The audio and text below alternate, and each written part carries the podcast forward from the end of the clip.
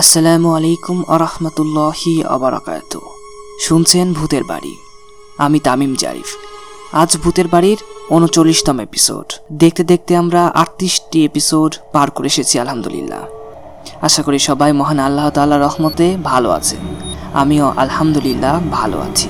আজকে ভূতের বাড়িতে জিন জাতিকে নিয়ে একটি ভয়ঙ্কর ঘটনা রয়েছে।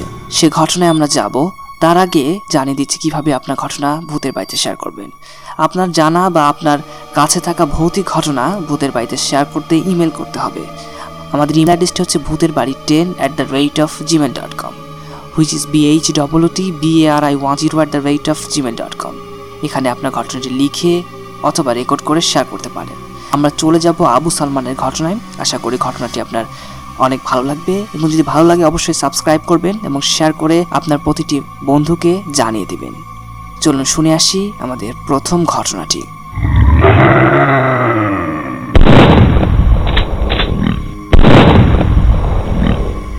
আমার বয়স তখন তেরো। আমি একটা হাফিজিয়া মাদ্রাসার ছাত্র ছিলাম। কোরআনের মধ্যে কিছু সুরার আমল লেখা থাকে।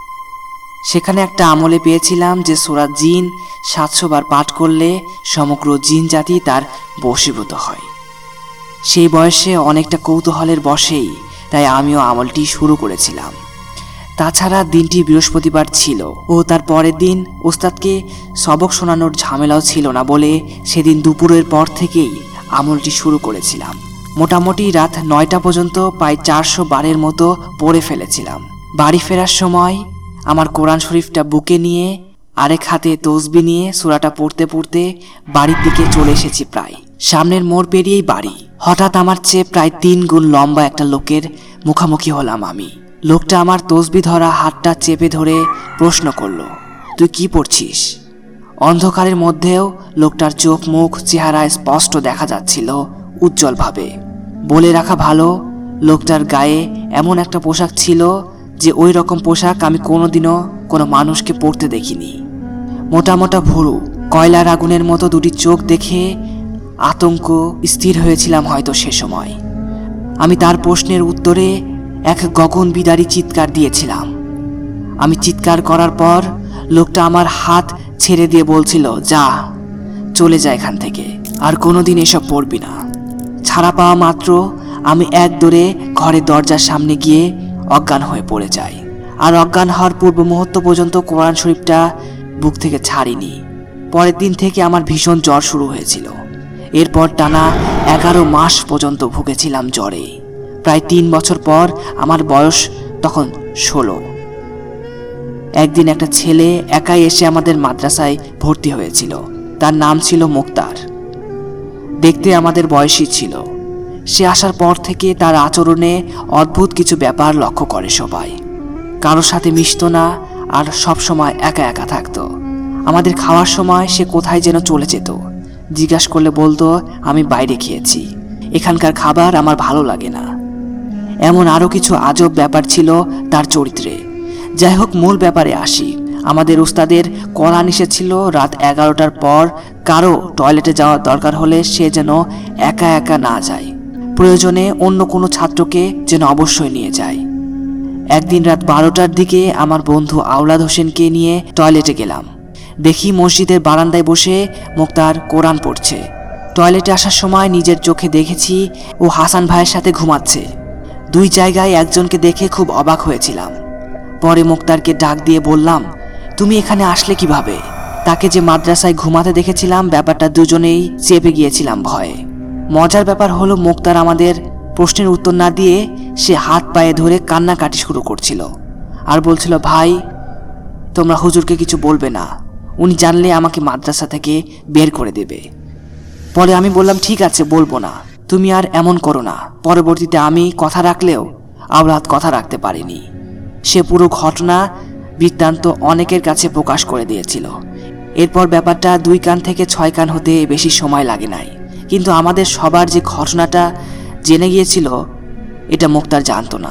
তার কিছুদিন পর আমাদের সকলের সিনিয়র ইমরান ভাই আমাদের ওস্তাদ আমাদের ওস্তাদের কাছে ব্যাপারটা জানান। আর তিনি আরও কয়েকবার নিজে পরীক্ষা করে দেখেছিলেন যে দরজা বন্ধ থাকা অবস্থায় মুক্তার গায়েব। সেটাও হুজুরকে জানান। পরে হুজুর মাগরিবের পরে ইমরান ভাইকে নিয়ে সবাইকে নিয়ে জানিয়ে দেন যে, আজ সবাই যেন জেগে থাকি। আজ মুক্তারকে ধরা হবে হাতে নাতে। রাত সাড়ে নয়টায় খেয়ে সবাই সাড়ে দশটার মধ্যে শুয়ে ঘুমানোর ভান করেছিল। ছোট দু একজন ছাড়া প্রায় সবাই জেগেছিল।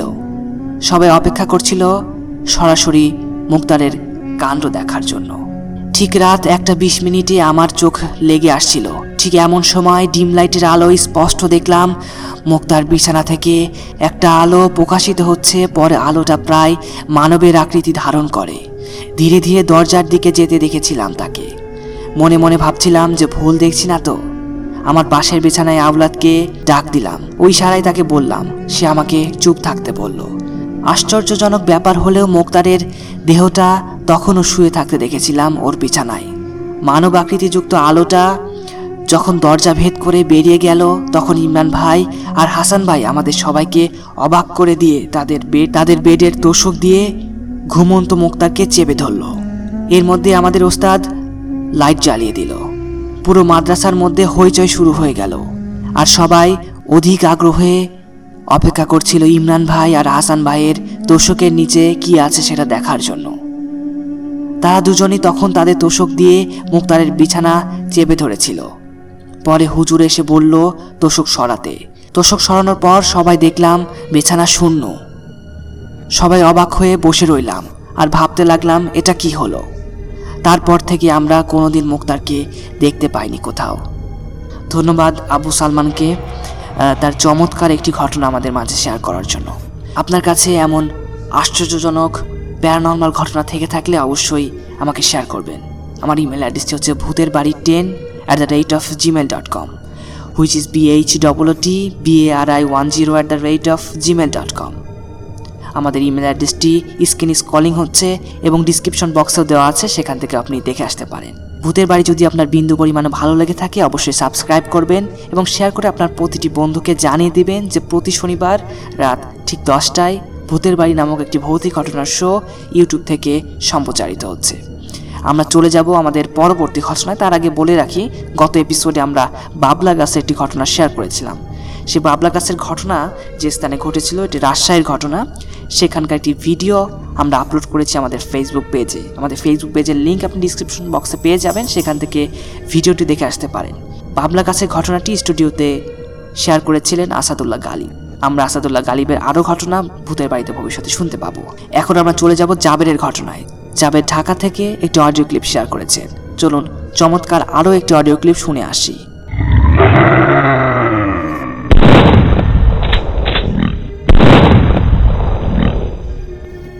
আসসালামু আলাইকুম তামিম ভাইয়া। আশা করি মহান আল্লাহর অশেষ রহমতে আপনি এখনও পর্যন্ত ভালো আছেন এবং সুস্থ আছেন। সেই সাথে ভূতের বাড়ির সকল লিসেনারকেও আমার সালাম জানাচ্ছি। আশা করি আপনারা সকলেই আল্লাহর অশেষ রহমতে এখনও পর্যন্ত ভালো আছেন এবং সুস্থ আছেন। তো সর্বপ্রথম আমি আমার পরিচয় দিতে চাই। আমার নাম আবদুল্লাহ আল জাবের আমি ঢাকার বাড্ডাতে থাকি। আমি একজন শিক্ষার্থী, আমি এই বছর এসএসসি পরীক্ষা দিব দু হাজার একুশ সালের এসএসসি ক্যান্ডিডেট এবং আমি ঢাকাতে স্থানীয় না, আমার গ্রামের বাসা হচ্ছে কুষ্টিয়া জেলাতে, কুষ্টিয়া জেলার মিরপুর উপজেলায়। আপনারা হয়তো অনেকেই চিনেন অনেকে হয়তো নামও শুনেছেন। তো যাই হোক, আমি আর সেদিকে না যাই, আমি আজকে যে ঘটনাটি আপনাদেরকে বলব, সেই ঘটনাতে যেতে চাই। ঘটনাটি ঘটে আমার এক মামার সাথে। আমার সে মামার বাসা হচ্ছে ফরিদপুর জেলায়। ফরিদপুর জেলার বোয়ালমারি উপজেলায়। কিন্তু আমি গ্রামের নামটা বললাম না। আশা করি গ্রামের নাম না বলাতে খুব একটা অসুবিধা হবে না। যাই হোক, আমি ঘটনা চলে যাই। তো আমার যে মামার সাথে ঘটনাটি ঘটে, তার নাম হচ্ছে রুবেল। তিনি যখন দশম শ্রেণীতে পড়তেন, তখন তার সাথে একটি ভয়ঙ্কর ঘটনা ঘটে যায়। ঘটনাটি অলমোস্ট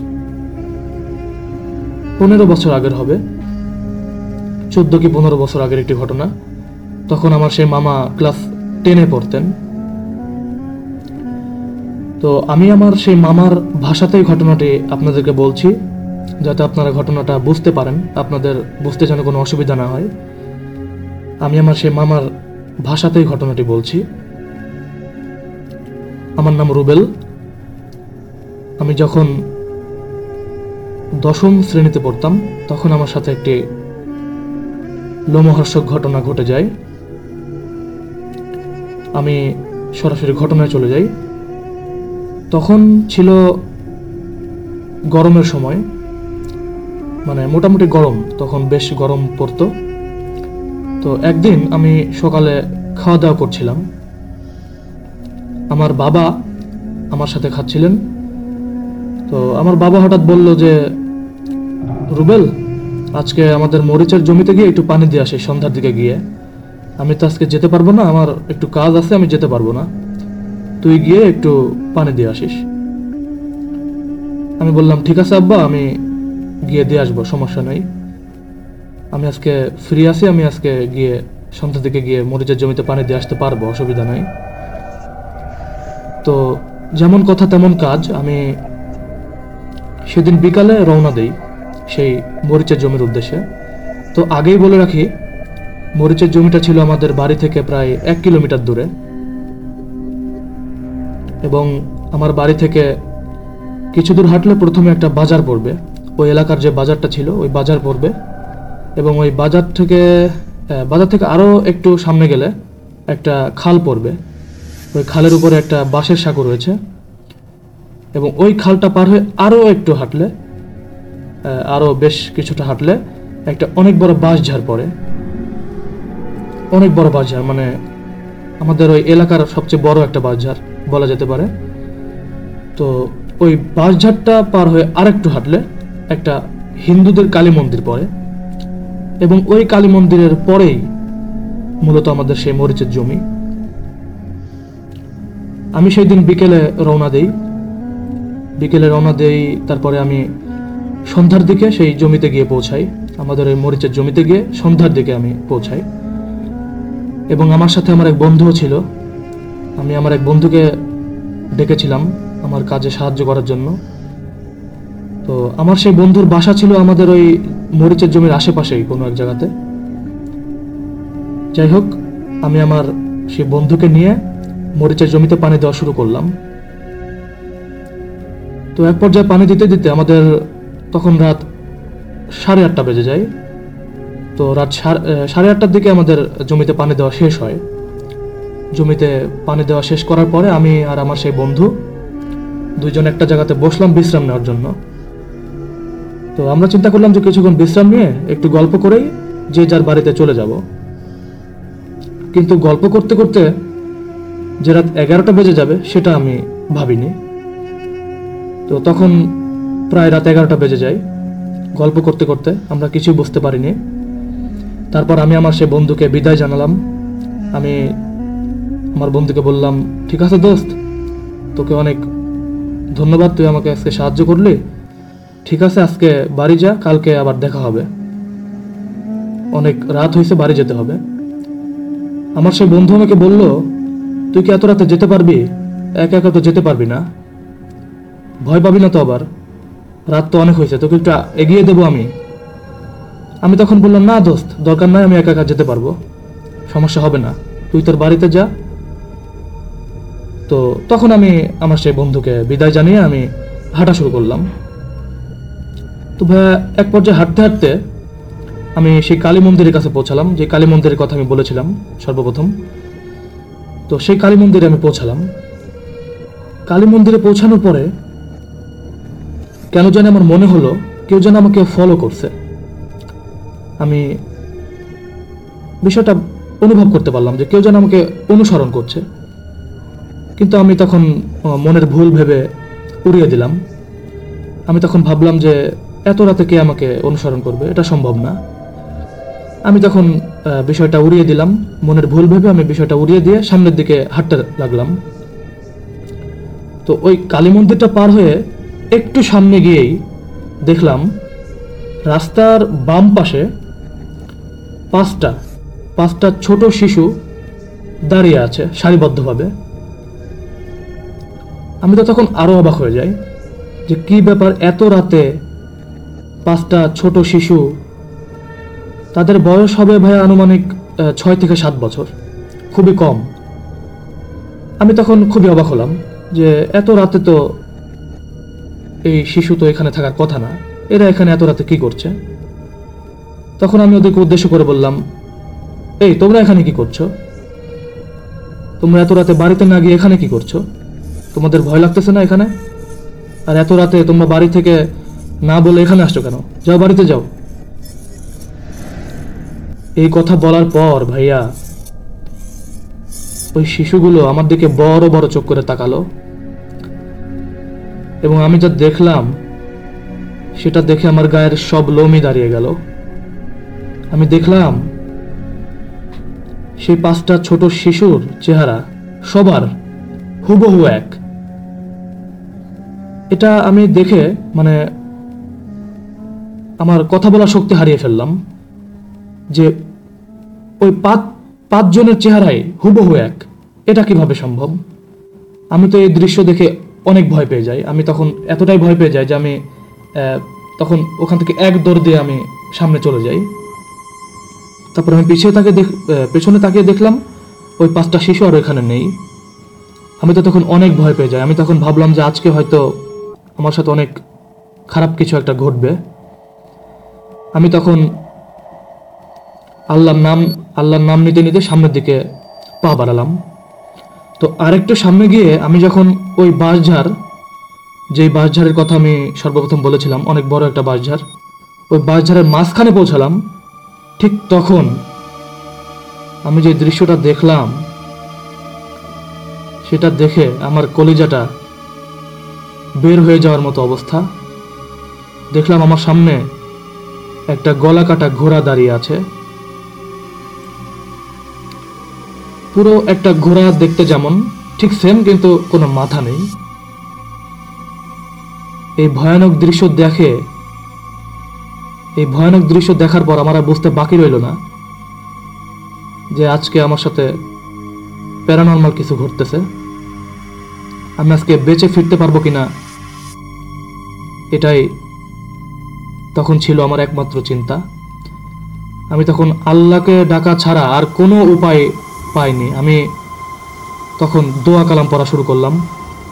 আমি আয়তুল কুরসি এবং দোয়া ইউনুস, সুরা ফাতেহা, সুরা নাস, সবগুলো সুরা আমি যা যা জানতাম সব পড়তে লাগলাম। এভাবে প্রায় পাঁচ মিনিট পর সেই ঘোড়াটা আমার সামনে আমার সামনে থেকে সরে গেল। এবং আমি তখন শুনতে পেলাম যে সেই বাঁশঝাড়ের ভেতর থেকে অনেক জোরে জোরে হাসি এবং কান্নার আওয়াজ আসছে। একবার হাসি এবং একবার কান্নার আওয়াজ। আমি তখন অনেক ভয় পেয়ে যাই। কিন্তু আমি এতটাই সাহসী ছিলাম যে তখনও আমি সেন্সলেস হয়ে যাইনি। যাই হোক, ওই গলাকাটা ঘোড়াটা আমার সামনে থেকে সরে যাওয়ার পর আমি সাথে সাথে ওই জায়গা থেকে এক দৌড় দিয়ে সেই বাঁশঝাড়ের শেষ প্রান্তে চলে গেলাম। আর একটু হাঁটলেই সেই সাঁকু। কিন্তু আমি সেই সাঁকু পর্যন্ত যেতে পারলাম না। বাঁশঝাড়ের শেষ প্রান্তে এসে আমি যা দেখলাম, সেটা দেখার পর আমার ভেতরে একটা ভয়ের স্রোত বয়ে গেল। আমি দেখলাম একটা অনেক বড় সাদা অবয়ব আমার সামনে দাঁড়িয়ে আছে। আমার মনে হচ্ছিল অবয়বটার মাথা যেন আকাশের সাথে ছুঁয়ে আছে, এতটা বড় ছিল। এই দৃশ্য দেখার পর আমি আর সেখানে দাঁড়িয়ে থাকতে পারলাম না। আমি সেখানেই অজ্ঞান হয়ে পড়ে যাই। আমার তখন আর কিচ্ছু মনে নেই। আপনারা হয়তো অনেকে মনে করছেন যে তখন তো অন্ধকার ছিল, আমি এত কিছু দেখলাম কীভাবে? তখন মোটামুটি হালকা চাঁদের আলোতে প্রায় সব কিছুই স্পষ্ট দেখা যাচ্ছিল। যাই হোক, আমি সেখানে অজ্ঞান হয়ে পড়ে যাওয়ার পর আমার আর কিচ্ছু মনে নেই। তার পরের দিন সকালে আমি নিজেকে একটা বাড়িতে আবিষ্কার করলাম। আমি একটা বিছানাতে নিজেকে আবিষ্কার করলাম। দেখলাম যে আমার চারপাশে কিছু মানুষ আমাকে ঘিরে দাঁড়িয়ে আছে। আমি তখন তাদেরকে জিজ্ঞেস করলাম, আমি এখানে কেন? তখন তারা সবাই আমাকে বলল, যে তোমাকে তো ওই বাঁশঝাড়ের কাছে অজ্ঞান অবস্থায় পেয়েছি আমরা। ওই বাঁশঝাড়ে তুমি কি কি করছিলে? তোমাকে ওখানে অজ্ঞান অবস্থায় পেয়েছি আমরা। কি হয়েছিল তোমার সাথে? আমি তখন পুরো ঘটনাটা সবাইকে খুলে বললাম। সবাই আমাকে জানালো যে, বাবা, তোমার ভাগ্য ভালো, তুমি বেঁচে গিয়েছো। ওই রাস্তা দিয়ে দিনের বেলাতে কেউ যাওয়া আসা করে না। আর তুমি রাতের বেলাতে রাত এগারোটা বারোটার দিকে ওই রাস্তা দিয়ে আসছিলে। তোমার ভাগ্য ভালো এবং হয়তো তোমার কোনো ভালো কাজের জন্য তুমি বেঁচে গিয়েছো। আল্লাহর অশেষ রহমতে তুমি মৃত্যুর হাত থেকে বেঁচে গিয়েছো। এই ঘটনার পর আমি অনেক অসুস্থ হয়ে পড়ি। আমি প্রায় এক মাস মারাত্মকভাবে অসুস্থ হয়ে পড়ি। আমি এতটাই শারীরিকভাবে অসুস্থ হয়ে পড়ি যে আমি আমার শরীর শুকিয়ে শুকিয়ে আমার অবস্থা খারাপ হয়ে যাচ্ছিল। অনেক কষ্ট করে, অনেক চিকিৎসা করিয়ে অবশেষে আমি সুস্থ হই। তো এটাই ছিল ঘটনা। আপনারা হয়তো অনেকে ভাবছেন যে ওই রাস্তা দিয়ে তো আসা যাওয়া করতেই হবে, কারণ ওই রাস্তাতেই, ওই রাস্তা দিয়েই আমাদের ওই মরিচের খেতে যেতে হয়। আসলে আমি ওই রাস্তা দিয়ে যেতাম না। আরও একটা রাস্তা দিয়ে আমি সবসময় যেতাম, কিন্তু আমার সেই বন্ধুর জন্য আমি সেই দিন ওই রাস্তা দিয়ে গিয়েছিলাম। সেই কারণেই হয়তো আমার সাথে ওই ঘটনাটা ঘটেছিল। সেই ঘটনার কোনো ব্যাখ্যা আমি আজও দাঁড় করতে পারিনি। আমি জানি না সেদিন আমার সাথে কেন হয়েছিল এরকম। হয়তো এটা প্রকৃতির কোনো খেলা বা হয়তো এটা কোনো অশরীরী অস্তিত্বর একটা খেলা ছিল। আমি জানি না সেদিন আমি কীভাবে বেঁচে গিয়েছিলাম, আল্লাহর কাছে কোটি কোটি শুক্রিয়া আদায় করছি। সেদিন আমি বেঁচে গিয়েছিলাম, আল্লাহর অশেষ রহমতে বেঁচে গিয়েছিলাম। তো যাই হোক, আমি আর কথা বাড়াবো না। এটাই ছিল আমার ঘটনা। আশা করি ঘটনাটা আপনাদের ভালো লেগেছে। আর এই জায়গাটাকে নিয়ে যে জায়গাতে আমার সাথে ঘটনাটা ঘটেছিল, ওই বাঁশঝাড়ের এবং কালী মন্দিরের ওই রাস্তাটা, এখানে আরও অনেক ভৌতিক এবং প্যারানর্মাল ঘটনা রয়েছে। আমি আরও কিছু, বেশ কিছু ঘটনা আমি জানি। যে ঘটনাগুলো আমার ঘটনার আগেও অনেক মানুষের সাথে ঘটেছে। তবে তার ভিতর থেকে আমি কিছু কিছু উদাহরণ দিচ্ছি, কিছু কিছু ঘটনার কথা আমি বলছি। যেমন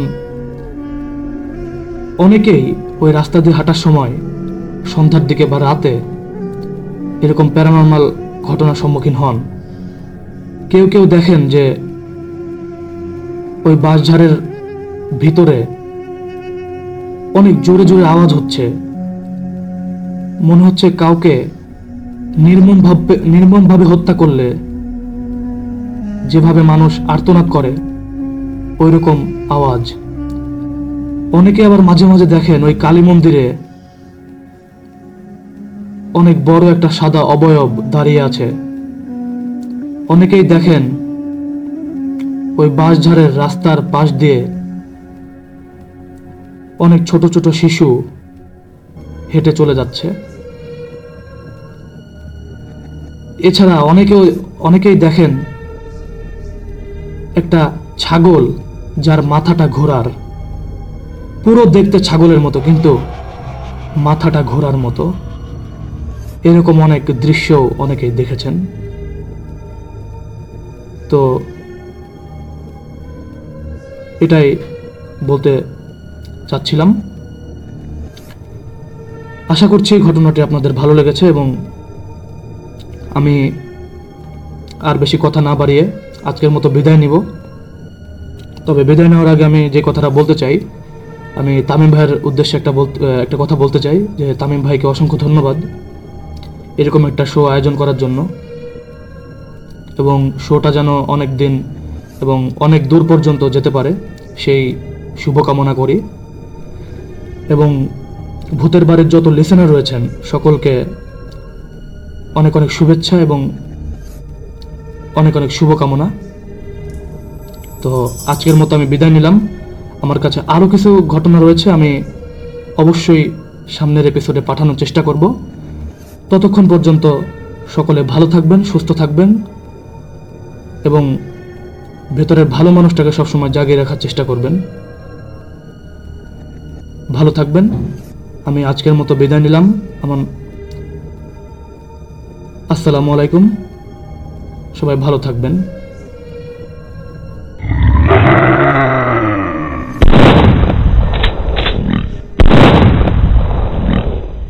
শুনে আসলাম জাবেরের ঘটনা। জাবের ঢাকা থেকে তার একটি অডিও ক্লিপ শেয়ার করেছেন। অডিও ক্লিপটি কেমন লাগল অবশ্যই কমেন্টে জানিয়ে দেবেন এবং সাবস্ক্রাইব দ্য মাস্ট। আপনাদের ভালোবাসা এবং ঘটনার কারণেই কিন্তু ভূতের বাড়ি এগিয়ে যাচ্ছে। আশা করি আপনারা বেশি বেশি করে ঘটনা শেয়ার করবেন। আমরা কিন্তু প্রচুর মানুষের ঘটনা ভূতের বাড়িতে শেয়ার করি। আমরা সুমন চৌধুরীর ঘটনা শেয়ার করি, ফারুক আহমেদের ঘটনা শেয়ার করি, শ্রাবণ আহমেদের ঘটনা শেয়ার করি, জিমের ঘটনা শেয়ার করি, প্রচুর ঘটনা কিন্তু আমরা শেয়ার করি। তো আশা করি আপনারা বেশি বেশি করে ঘটনা শেয়ার করবেন এবং কেমন ঘটনা শুনতে চান অবশ্যই কমেন্টে জানিয়ে দেবেন। এবং পরিশেষে বলতে চাই, কীভাবে আপনার ঘটনা শেয়ার করবেন?